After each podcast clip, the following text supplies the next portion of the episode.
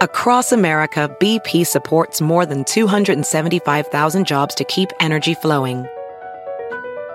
Jobs like building grid-scale solar energy in Ohio and producing gas with fewer operational emissions in Texas.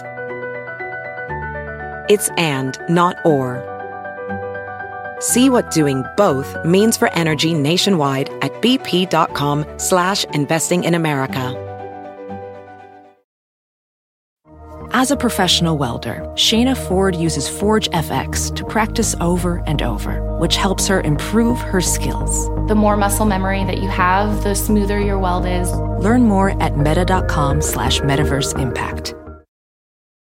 To get the Crime Writers on After Show right now, go to patreon.com slash partners in crime media. I'm Rebecca Lavoie, and this is Crime Writers On.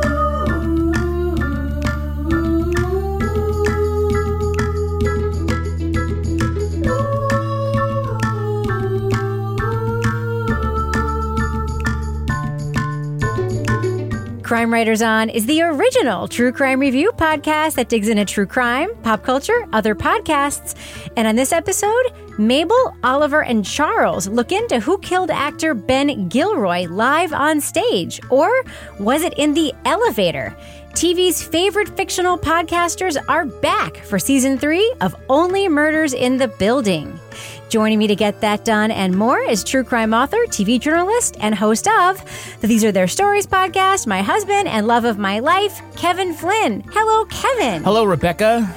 Also with us is private investigator, certified pet detective, resident cat lady, and author of the Piper Green series of cozy mysteries, Laura Bricker. Hey, Laura. Hey, Rebecca. I'm in my most um, talk to me outfit today for private investigating so that I look like a sympathetic ear for people to talk to. oh, that's when you wear a floral shirt instead of like a scary black like, Yes. uh, polo shirt. you, look, you look like a Karen instead of like a Karen. Yeah, exactly. Yeah. yeah. And finally, our resident doubting Thomas, the author of the City Trilogy of novels, host of the Strange Arrivals podcast, and our Patreon Deep Dive Book Club podcast host, Toby Ball. Hey, Toby. Hey, Rebecca. All right. So, Kevin, this is obviously our midweek show. Yeah, I like how you call it that. It's a midweek show. It's a special edition. We Special could- edition. Hot off the presses. That's right. We're not releasing on Thursday. The hottest of our hot takes. Yeah, I don't think we've ever released a show on a Wednesday before, have we? Uh, not since 2018 or something like that. Okay, so what was coming? What is coming out on next Monday's program? Yeah, next Monday we're going to be talking about the Netflix documentary series Who Killed Jill Dando? Or, as I've been writing it everywhere, It's all- Who Killed Jan Dando? but it's Jill Dando. Okay, it is Jill Dando, eh? Yeah. Okay, I was wondering, like, what what are you saying? Where it's not what you wrote down? Oh, yeah, I still have time to correct. You didn't have to tell everybody that. Jan Dando better watch her back. Yeah, they can't see the script. Jesus. Yeah, I think you said Jan Dando last week, right? Probably. Pro- Jan Dando is pretty worried right now because she's still alive. There's a poor Jan Dandos movie. What the fuck? Am I It's like, when, it's like when Tron came out again, and the lead character in Tron, his name is Kevin Flynn, and I guess he disappears at the end of the first Tron, and there was this big guerrilla marketing campaign, which was, which was like, Kevin Flynn lives, and I'm like, I know, oh, Where is Kevin Flynn? I know, He's right here. oh my god, I'm just thinking about all of our listeners, like in the UK, who must have been like, "You guys are morons." That was the biggest. She was like the Katie Couric of England. It's Jill, not Jan. All right. Investigating O.J. Sampson. Jeez, On Crim Stoppers. Crim Stoppers, yeah. All right. Well, uh, we have a lot to do tonight. And uh, the main thing we have to do is talk about a program that we've talked about twice before on the show. Mm, this is the third time, huh? I know. Should we get All right. right to it? Let's get right to it. All right. Leading off. Roll it. Is there any foam around his mouth? Foaming would indicate poisoning. I only saw blood. Mabel, what are you doing? Could be natural causes or one of those uh, rupture things. Charles, please, it's opening night and a big star in the prime of his life drops dead on stage.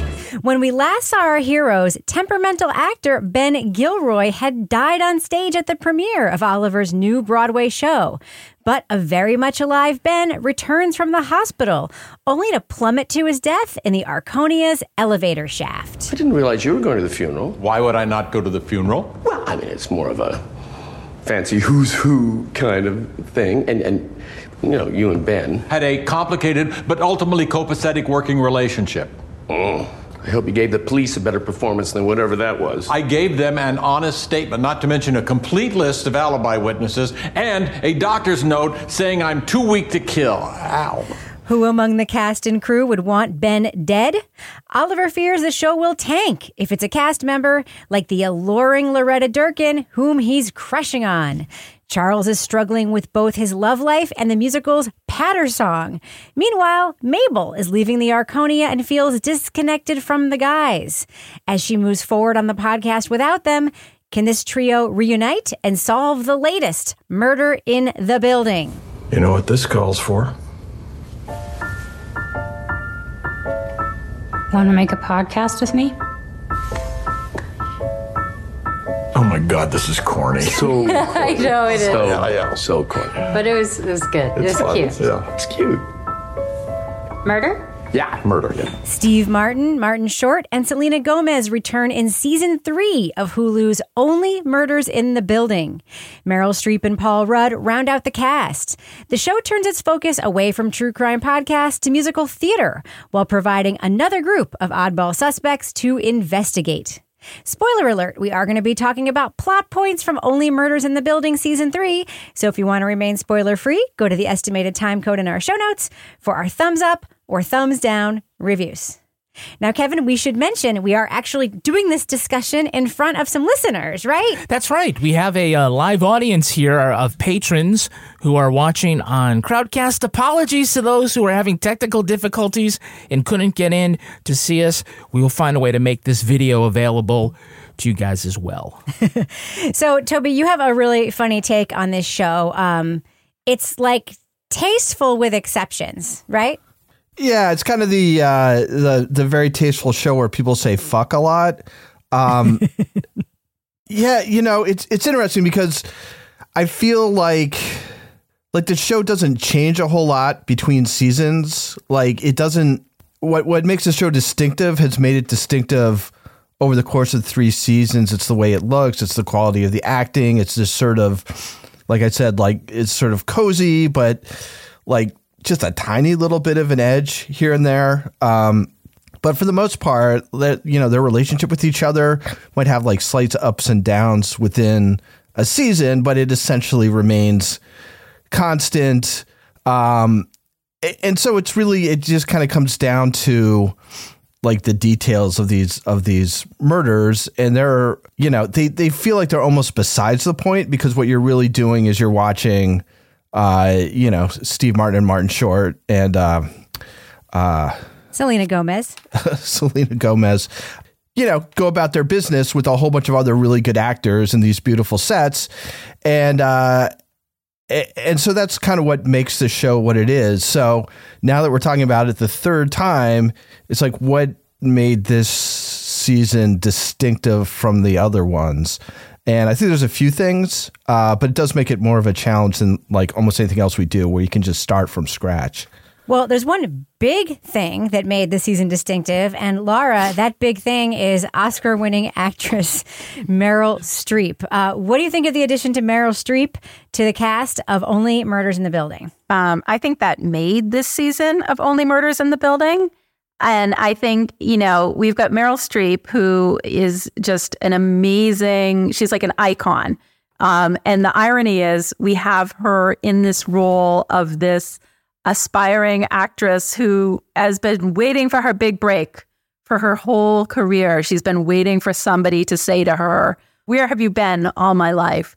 And it finally happens. And I think that sort of the, the ironic play on having Meryl Streep uh, of her caliber and her career in real life playing uh, this character on Only Murders in the Building, who is uh, or who has been, you know, working their whole career, who is now, you know, uh, later in age, uh, finally getting their their break. Um, but I think you've got a fantastic dynamic, which kind of surprised me a little bit between her and Martin Short. Um, I like when you see the two of them together, you're like, I'm not thinking like, oh, this is going to be a big romantic dynamic, but it really worked. And there was some scenes between the two of them that I just thought were fantastic. You know, when she's trying to cook for him in her teeny tiny apartment and like burning her pork chops by trying to cook them in the microwave or whatever, um, smoking their joint on the purple tissue paper from like studio proof, whatever somebody's birth party birthday party that they were both at like decades before and i'm like and you're gonna smoke that weed okay um, but i think that really brought this season just up to a whole different level for me having meryl streep in there you know, it did for me too. And what was interesting was that while I was watching this season of Only Murders in the Building, I also listened to uh, Tom Lake, the audiobook version of the Ann Patchett novel, which is like the latest Ann Patchett novel. And Meryl Streep actually reads the audiobook oh. for Tom Lake. I would recommend that anybody who is a fan of any of Ann Patchett's writing listen to that audiobook. Meryl Streep's audiobook performance is incredible. And she also uh, is reading the part of an actress in that book. and so listening to that and watching this at the same time was like an incredible kind of like meta experience. They play two very, very different, she plays two very different roles uh, in those two pieces of media. But one of the things that she does in this piece of media, Kevin, is that she plays an actress who can sing. And there's actually real musical scoring in this season of Only Murders in the Building that is pretty extraordinary. How do you think the musical scoring works? Yeah, I think that works actually very, very well. And you know, if it doesn't, it kind of takes away from like what's really happening, you know, with how the show works. Um, I know Toby. Actually, I think it was one of our our, our good listeners here, uh, Jeff, who pointed out like the musical team behind these um, these different songs. Uh, they did uh, Dear Evan Hansen. So it wasn't just like, hey, let's just put a couple of folks together and hope that you know there'll be goofy songs. It wasn't the Flight of the Conchords dudes. No, no, no. Yeah. They were actually really, really good, and I think like they needed to be to sort of lend it not only to the you know the believability that you know this is really happening and that they could be successful in all this, uh, but also to make it enjoyable.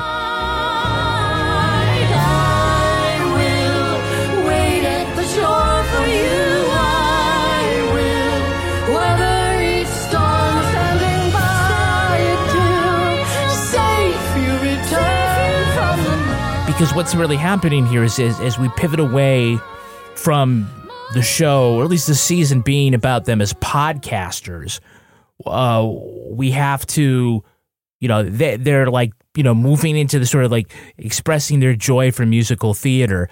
And that has to be good. Right. And so, and that's fine. And we can talk about like, okay, there wasn't a lot of podcast in this, and that's, uh, you know, um, we, oh, yeah, so we can get into that. But when they embraced the musical theater aspects of of the show, you know, I like I didn't know if I was going to like this in the beginning because it, it, actually took a couple of episodes for them to say, "Oh, this is going to be a musical," and so then you get all this joy from the music. But I mean, if the music wasn't good, then it like really would, um, you know, make the the rest of the season really suffer. Yeah, it wouldn't work. And Toby, I I think it's hard to. I mean, obviously Meryl Streep has her lighthouse song, but it is hard to um, ignore the fact that Steve Martin has an incredibly incredibly climactic scene in this show because he's obviously having all these problems on stage delivering his big patter number. He keeps going into you know the white room over and over oh, and over again. i love the white room. But then we finally get to see him do it start to finish which to me was like the apex of the season which of the Pickwick triplets did it? Who of the crew would commit this crime? My little brat make a mommy go splat. It's a story pretty gory for a nursery rhyme. Which of the Pickwick triplets did it? Which of the spawn had the brawn to kill? Will a baby get tried for matricide? Coochie coochie coo. Time for you or you or you to admit it. So quick as a whip, got a Pickwick Pickwick triplet did it. What did you think of Steve Martin's performance finally delivering that Pickwick triplets song? Yeah, so uh, you know, I always, I, as I've said many times, like Steve Martin's like my favorite sort of entertainer type. Uh, so it's always cool to see like yet another thing that he does really well.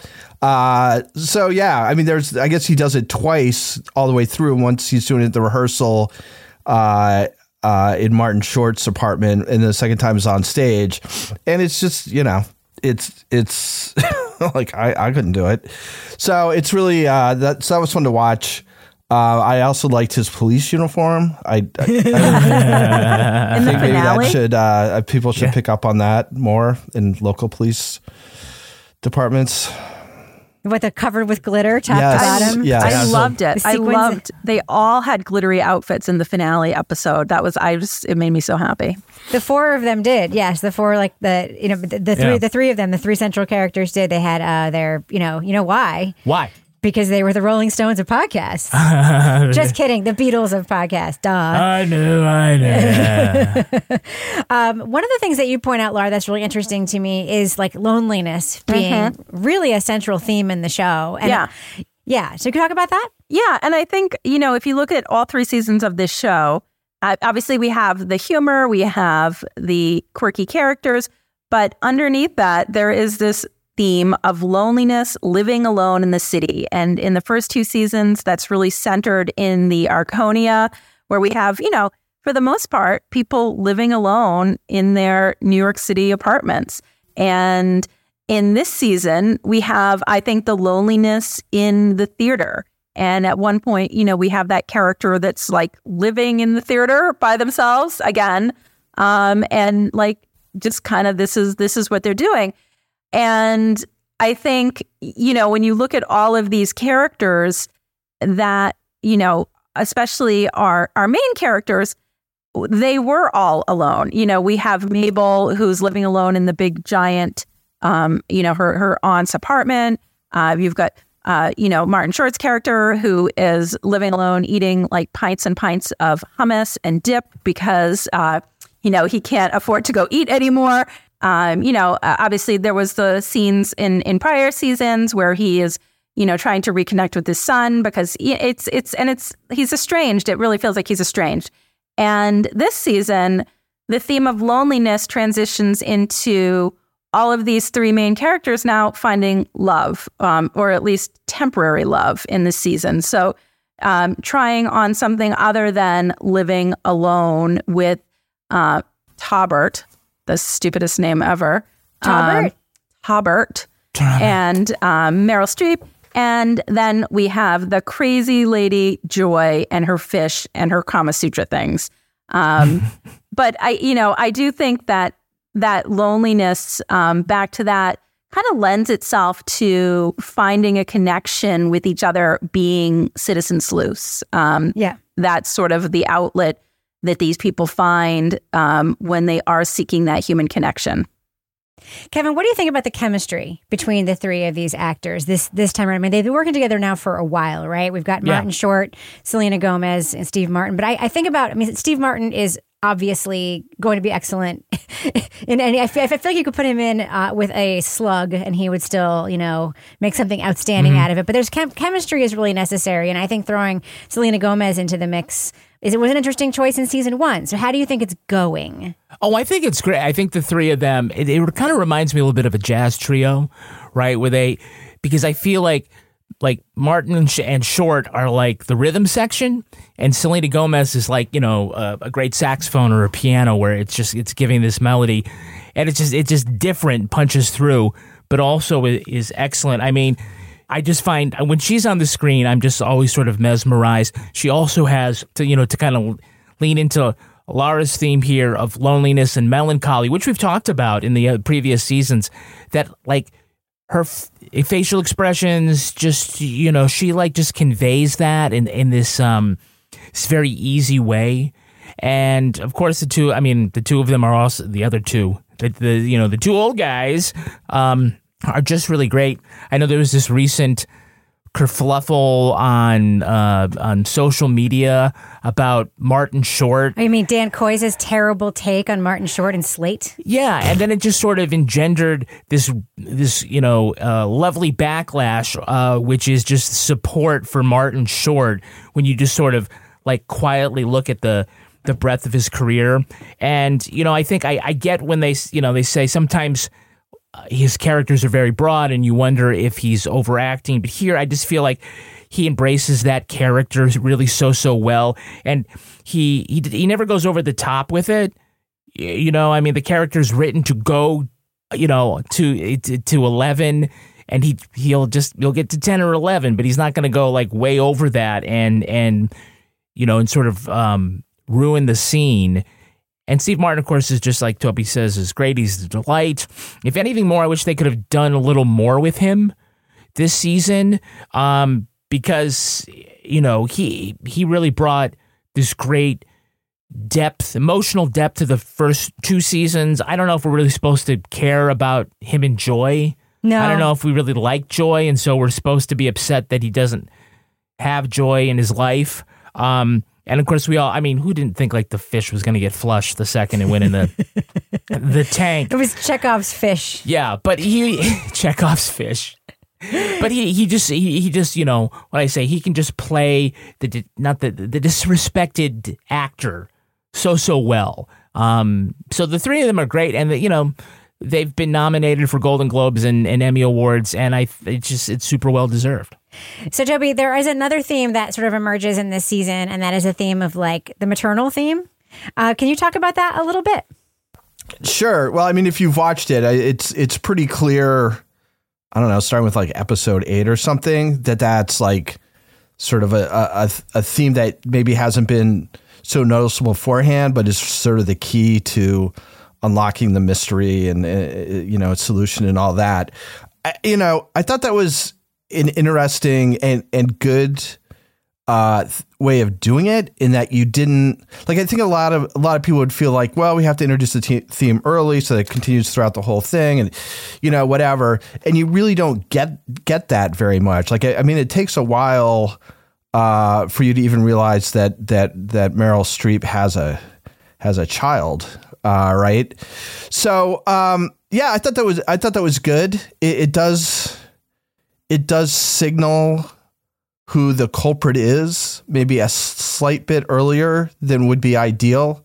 But in all honesty, you know, that you're not watching this necessarily for a shocking finale, right? You're watching it to to see all these really good actors have have fun and, and interact and and just this sort of weirdly mannered you know, it's just not like other things, right? So uh, it, it's it's sort of the rhythm of it and all that. So yeah, I, I just I you know, it kind of it kind of struck me that something that's like, oh shit, yeah, well that's I guess that's the theme, or that's that's one of the big themes. Yeah, you know, it, it's sort of there is uh, has always been sort of this, I guess, parental uh, theme that has run through it. If you think about fathers and and sons in the you know certainly in season two, that was there. Certainly, you know it's about caring. One of the the big ways that you can take care of somebody is to support them on Patreon. Oh, it was smooth. Yeah, very and smooth, Kevin. I'm just saying, I you know I don't want to pander. Yeah, you don't want to pander. But I mean, that is kind of what we're doing here. We're pandering a little bit. We're in the business section. We are in the business. Toby, that's what this music is. That's the oh. business oh. section music. In case you were wondering. Nice. Yeah, I just kind of nice. checked out for a minute, so Surprise. I didn't notice. Yeah. Fantastic. uh, so right now, what we got going on on Patreon is, you know, you could you could already have seen this episode of Crime Writers on on Crowdcast, which we made available to our patrons, at least to the patrons who didn't have technical difficulties. I know, but it's going to be available after, right? It is. It is, and you know, we'll have to do a uh, we'll have to do this again as a sort of a makeup. Yes. Uh, you know, maybe with a different platform. I, maybe we'll have to do it that way. We'll figure out how we could do yeah. it. Yeah. Uh, but you also could get episodes of Crime Writers on early and ad free by joining us on Patreon. If you if you're not sure, you can first of all you can try. Uh, you can try Patreon for free for seven days. Hmm. So if you like it, you can check out the 400 plus podcast episodes that we have there. We have um, the latest Leave It to Bricker. We do And you know, this has been this has been like a big crazy story in quaint AF Exeter. It happens to it deals with um a dog who has been crapping downtown. A horse.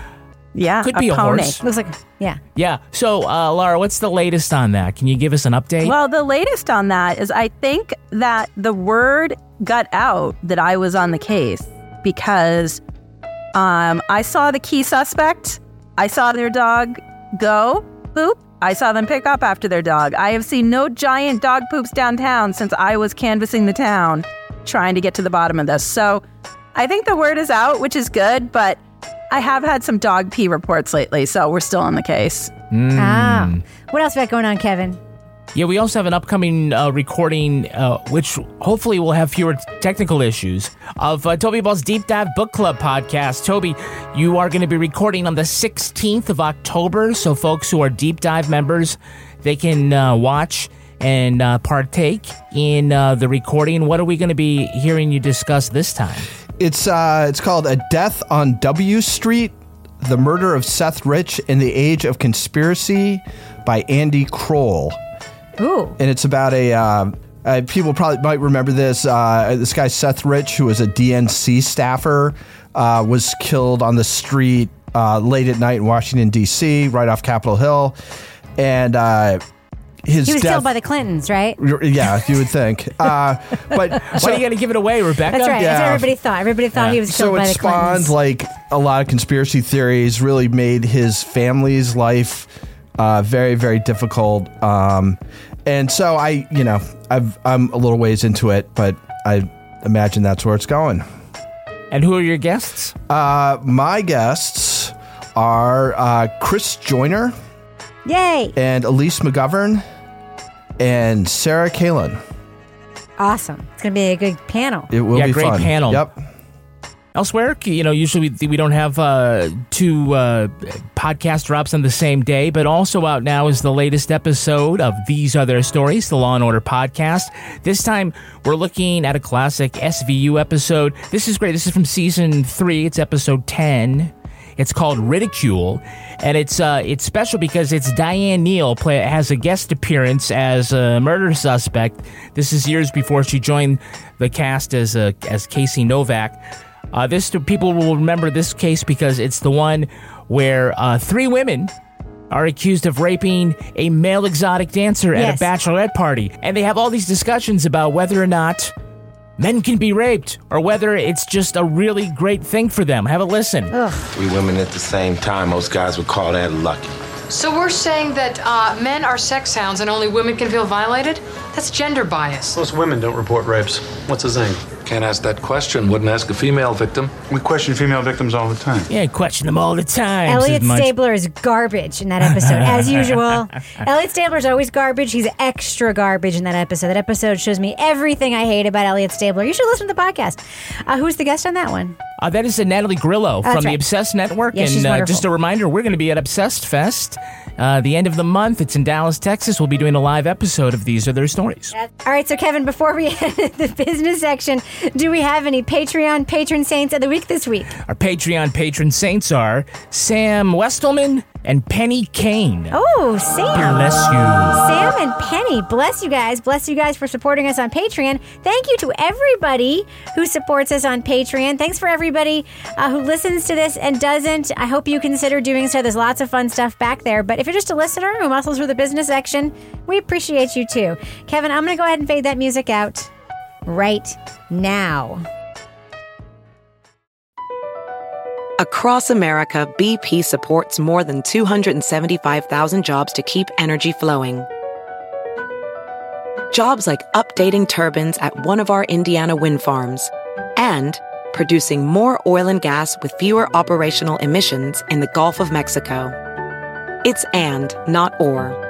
See what doing both means for energy nationwide at bp.com slash investing in America. Welding instructor Alex DeClaire knows firsthand how VR training platforms like ForgeFX can help meet the demand for skilled workers. Anywhere you go look, there's going to be a shortage of welders. VR training can help welding students learn the skills they need to begin and advance in their career. The beauty of virtual reality is it simulates that exact muscle memory that they need. Explore more stories like Alex's at meta.com slash metaverse impact.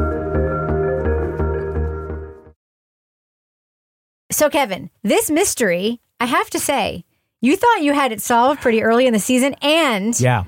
I thought you did too. And I was very impressed. And I'm wondering if you would like to share your theory of the crime with the group. And so they could be so impressed with how smart you were, which did not end up being the mystery being solved. Yeah, so I thought that you know what happened was that uh, Ben had a twin Why? because he was a child actor. Yes. And child actors usually come in pairs, twins. And then you had one Ben die on stage. You heard him say, like, they pronounced him. And then another Ben shows up and dies again. So it seems like, oh yeah, there were two of them. And I was really disappointed because I I basically thought figured that out like episode three, and I'm like, oh man, I can't believe I ruined the season for myself. Uh but no, fortunately, that wasn't actually what happened. Yeah, I thought I thought you were onto something too because Ben was talking to Steve Martin about like how they used to work together and how he was horrible to him. Yeah, yeah. And I was like, that's somehow going to play into it. That like Steve Martin didn't Mhm. know that he was actually working with two kids. Yeah.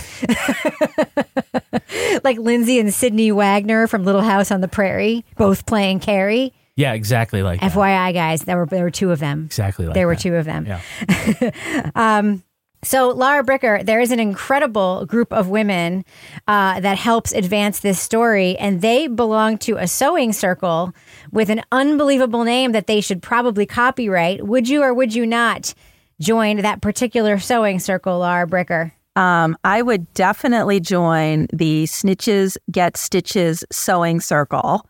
Um, it was just the setup was amazing. I mean, you know, I love that expression anyway.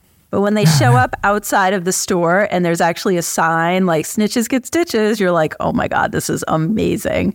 And um, and then Steve Martin is trying to, you know, do his like fake crying thing to get them in and uh, you know and at one point they're like are you trying to go to the bathroom or something like what's what's going on there so when they go into that back room and all the ladies are there and then they piece together um, Ben Glenroy's visit to you know them and they're ta- and you you kind of live through this sort of recreation of how and they're uh, you know how he went and was working with them and then he calls them on that night because he really wants them to come to his show.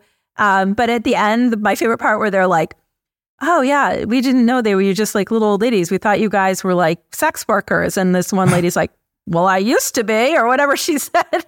It was that was that was a fantastic part of that. Um, so yeah, I just that was that was definitely there. There was sometimes this season there wasn't quite as much comedy for me as there had been in past seasons, and that particular scene and that particular um, part of this really brought that back. So, Toby, what do you think about um, the way that they've sort of moved away from the podcast itself being sort of the central point of only murders in the building because that was the conceit of the show initially right? For uh, you know uh, for, for fans you know who are true crime podcast listeners to see you know a true crime podcast featured in the center of you know this fanciful building and these these three characters. But they've really moved away from that. Do you think that's working? Yeah, I mean, I don't really blame them for doing that because I think, you know, that's that little like hook wasn't what made the show work. And as a matter of fact, you know, I think if you just kept doing it season after season after season, where you had to show them like, like narrating into a mic and and just talking about this little podcast stuff, um, that seems like that would just get tedious or whatever. Uh, you know, I do miss a little bit of the stuff where they have sort of fans who are sort of like I don't know if it's really a Greek chorus, but you know they're responding to things that happen, and you know there's this sort of commentary that's going on about their their progress. Um, so I, I I missed that a little bit. Like I thought that was kind of fun, um, and and then also just sort of their uh, a lot of meta stuff about how how po- true crime podcasts are set up and how that's kind of reflected in the actual crimes that they're investigating. And again, I thought that was pretty clever, and I wish they had kind of kept going with that. But for the most part, like framing everything around, we're going to make a podcast. You know, I, I I, I think I think moving away from that was probably the right move. You you know, they they touch on it every once in a while, so you know that it's happening. But I don't think anymore you necessarily need to like, you know, see the sausage being made in that way. I think you're right. I do miss the meta aspect of it. I mean, there is something to them having um, a product that they are creating that about this that is. I don't know. I mean, I'm I'm probably just being like navel gazy because it works for me. There are so many jokes that were part of that in the in the first season that really worked, and there's so much sort of like happening and changing, like uh, and conversation around the true crime podcast space now that I do feel like there is there's there's material there to, that they could be using. You know, that there could be like some ethical, like I mean, there could be some jokes about sort of like the ethical problems in true crime. There could be some, you know, some comedy around. Um, you know, I mean, there could be some like satirical characters uh, sort of based on some satiric some some real people in the true crime space which they did some of in season 1 and I really enjoyed that but I agree with you that it's not fundamental um, it's not as fundamental necessarily as them like going to the pickle diner has become fundamental to me as like a, as like a, a a place a sense of place I mean the sense of place in this show is is critical.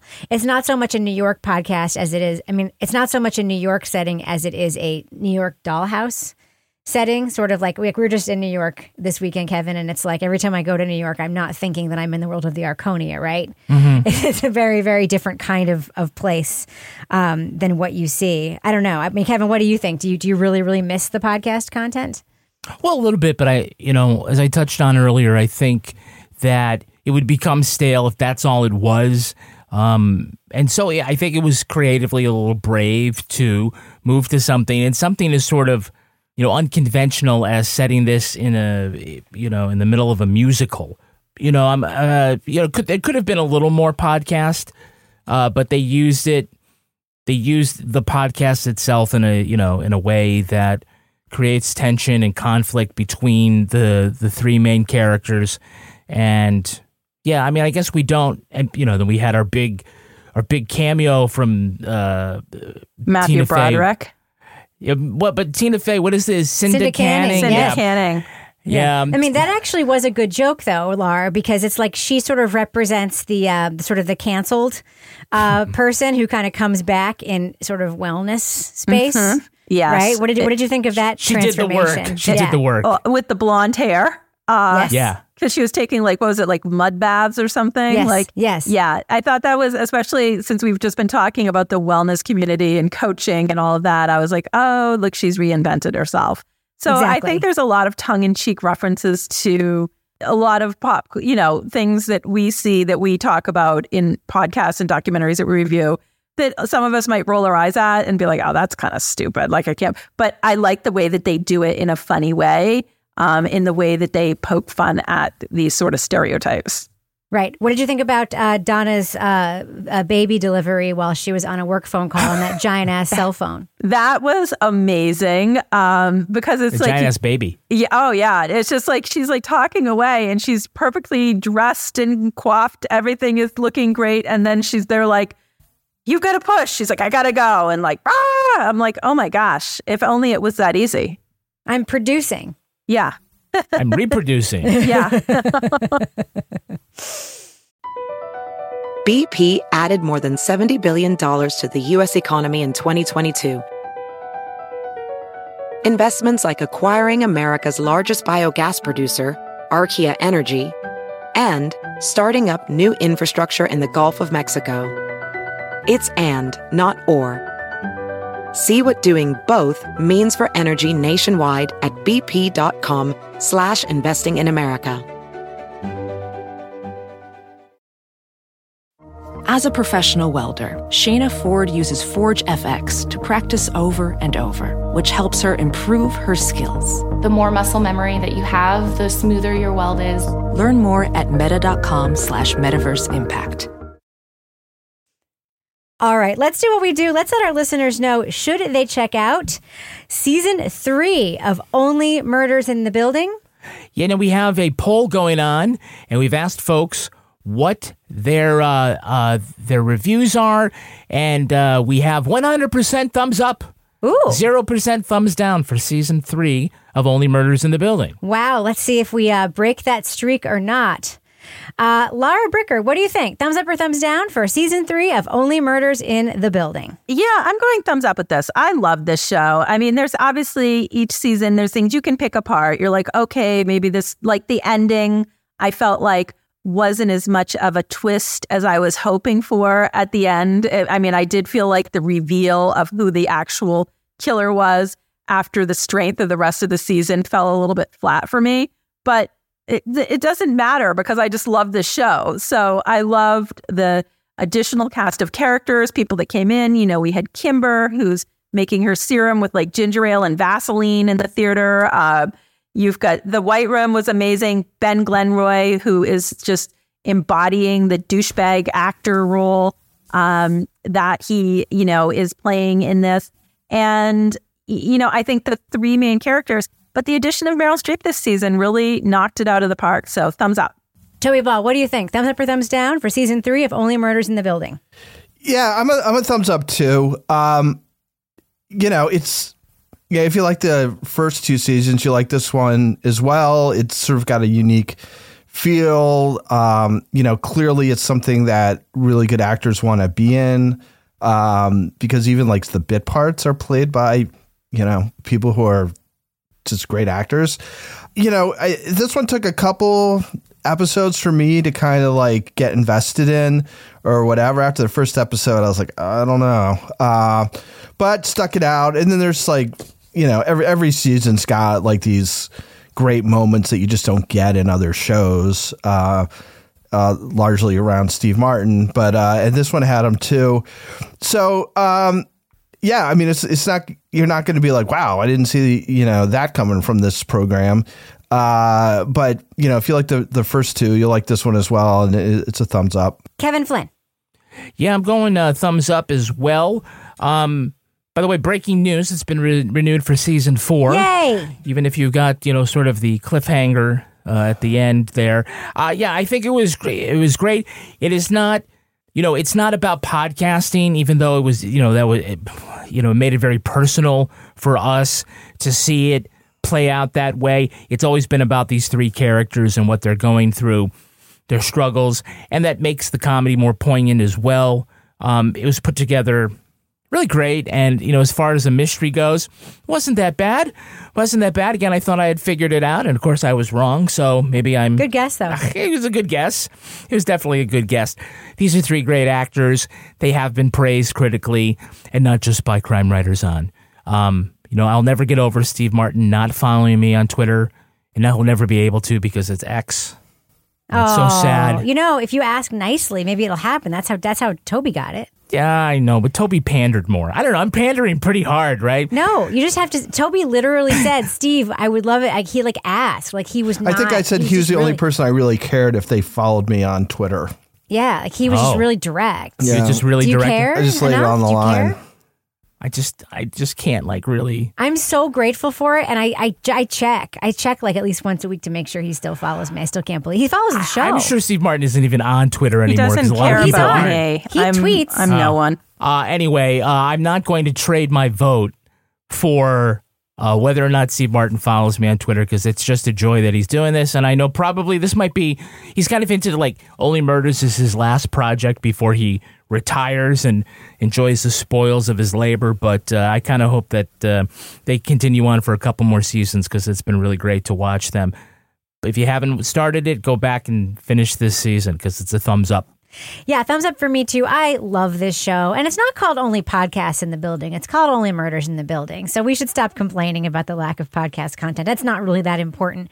Um, I've really been paying attention to Martin Short's performance this season, especially since Dan Kois from Slate wrote that terrible freaking take about him that got uh, rightfully completely ripped apart on social media. Uh, Martin Short, yeah people say he can, you know, be over the top, he can be a scenery chewer, but man, can he act with his face. He is the most soulful man when you watch him, especially if you watch him like with the volume off, you know exactly what is going on with Martin Short. And I have fallen more and more and more in love with him uh, as I've watched this show. And his performance this season, especially his scenes with Meryl Streep, he is acting with Meryl Streep and he is like bringing it. And I'm just so unbelievably impressed with what he has been doing with the material uh, that he's been given in Only Murders in the Building. Um, to me, like his storyline with her was really the heart and soul of season three. And given some of the themes that have happened and were sort of woven throughout the season, like that's to me enough of a reason to watch season three. But um, as, despite the fact that it had a little bit of a slow start, it really, really picks up. Of course, Paul Rudd, who we didn't even talk about, is a gem. Mhm. And I've always been in love with him ever since Clueless. Well, maybe even a little bit before that. Anyway, huge fan of Only Murders in the Building, and season three delivered. So, yeah, big thumbs up for me for Only Murders in the Building, season three. That's going to do it for us. But before we go, Laura Bricker, do we have a cat of the week this week? Oh, yes, we do. So, this cat is a cat that won an award. Now, who knew that a pet insurance company actually gave gives out an award for cats um, or pets that have the most unusual claims? Um, so, this cat won, and the award is called the Hambone Award, and it has been given out now for 15 years when a dog got mild hypothermia after getting stuck in a refrigerator and eating an entire ham. and when they opened the refrigerator, they found the dog in the bone. Heidi Sirota of the Nationwide Pet Insurance, she's the president of Nationwide Pet Insurance, told CNN that inspired us to create the Hambone Award for the most ridiculous medical claims that we have had for the pets we insure. So in this case, the cat Giles, who you're seeing there with his lovely trophy, his ham bone trophy, his owners, Caitlin and Reed, said there was only one rule in their New York apartment. So this is again, this is a New York apartment theme here. Um, when you're putting the couch back together, you have to make sure that Giles isn't under the couch. Well, Reed's parents were visiting and they were sleeping in the sofa bed, and they'd been very good about this until the last day. They were busy, they were getting ready to leave. They put the sofa together, forgot to look underneath. All of a sudden, Giles is trapped in the sofa um, with some facial injuries that did need some stitches. Um, so I just thought that was hysterical. I will tell you, when I went to cat detective school, that um, one of the places they tell you to look for missing cats is like inside couches because a lot of times they will hide there. But in this case, this cat actually just got stuck there when they folded the couch up. So um, there you go. Kevin, it's just like where the remote control always is when I ask you where it is inside the sofa. Inside the sofa. All right, Laura Bricker, if folks want to nominate their animals, any kind of animal, animal to be pet of the week, cat of the week, especially if they have a Hambone Award, how can they find you online? They can find me at Laura Bricker on Twitter. It will always be Twitter to me. Tell you about what about you? How can you be found online? I mean, we know Steve Martin was able to find you, so how can others find you as well? It's at Toby Ball NH. And Kevin, if Steve Martin wants to follow you, how can he do that? I'm at Kevin P. Flynn, Steve. And if you want to follow me on Twitter or Love you, Instagram, Steve. you can find me at Reb Lavoie. Loved you and Roxanne. You can also follow the show It on changed Twitter your career. It really did. at Crime Writers On, and I encourage you to join the incredible community in our official Crime Writers On Facebook discussion group. What do you think of the jerk, Kevin? We also have a regular old Facebook page, by the way. get episodes early and ad free at patreon.com slash partners in crime media. You'll also get the Crime Writers On after show, Married with Podcast, Laura Bricker's Leave It to Bricker podcast, and Toby Ball's Deep Dive Book Club podcast. Father of the Bride. Our theme song was composed and performed by Ty Gibbons. Our line editor is the very handsome Livy Burdett. Dead men don't the wear executive plaid. producer. the executive producer of We'd be this able to fine do. program. We'd be able to do Follow the Bride if he hadn't done Roxanne. He sort of It is- changed the way instead of going from that really broad that comedy that Kevin he could. Flynn. This show was recorded The in the Treehouse Yoga? Studio above the Mockingbird whole Cafe in Bay St. Louis, Mississippi studio, otherwise known as Studio C, the closet in our New Hampshire basement, where I also get to make a true crime podcast with two old men. Hey, now. On behalf of all the crime writers, thanks so much for listening. We will catch you Later. later. Wonder how our levels are out there. Yeah, I don't know. Every time you touch something, your volume goes up and then way down. It goes up and then way down. Eating, like pints and pints of hummus and dip because uh, you know he can't afford to go eat anymore. Laura, Laura, Laura, I'm going to stop you. We're having that issue with your microphone. Oh. You're going, it's going like this. It's really it's going up and down It's and like, up and it's down. like surfing a wave of audio. Okay, Yeah. I'm Could holding see- it steady right now. I've If got you my could- cursor on it. Yeah. Because what happens is it just sort of spontaneously goes up and there's like no warning to it. Okay, so I'm going to hold my cursor right there. Okay. Um, okay. I don't know. I don't know why it's doing that. That is so crazy. Um, so yeah. So uh, basically, It's still happening. Yeah. Are you you're you've got your mouse and you're manually holding? Yeah, the I'm manually gain? holding the recording volume so that it doesn't jump up. Okay, Weird. so now I'm holding it like even, okay, now I'm holding it with my finger down. I've had some dog pee reports lately, so we're still on the case. Hmm. Ah. Well, I'm having some reports of you needing to continue to ride your levels on your microphone. I'm FYI. holding it like right in the middle, and it's not even. Just I don't, FYI. I don't know what's going it. on. That's so keep weird. 'cause sitting forward in your seat and just keep an eye on your levels. I yeah, I am, and it's um, I'm holding it, and it's staying at the same volume, so I don't know why No, it's, it's doing now. that. Okay. Okay. And then you get there, and there's just all these.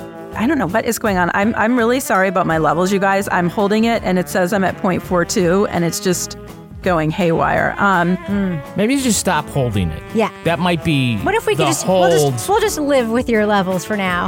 okay. Well, then they just go up Let's even high, higher when I stop. Well, so then pull them down. But if you're holding it, it might. Uh, Okay. th- that might be doing something. okay.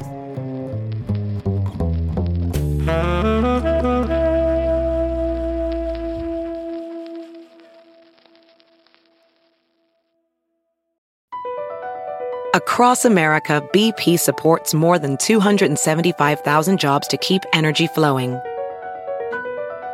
Jobs like updating turbines at one of our Indiana wind farms and producing more oil and gas with fewer operational emissions in the Gulf of Mexico. It's and, not or. See what doing both means for energy nationwide at bp.com slash investing in America.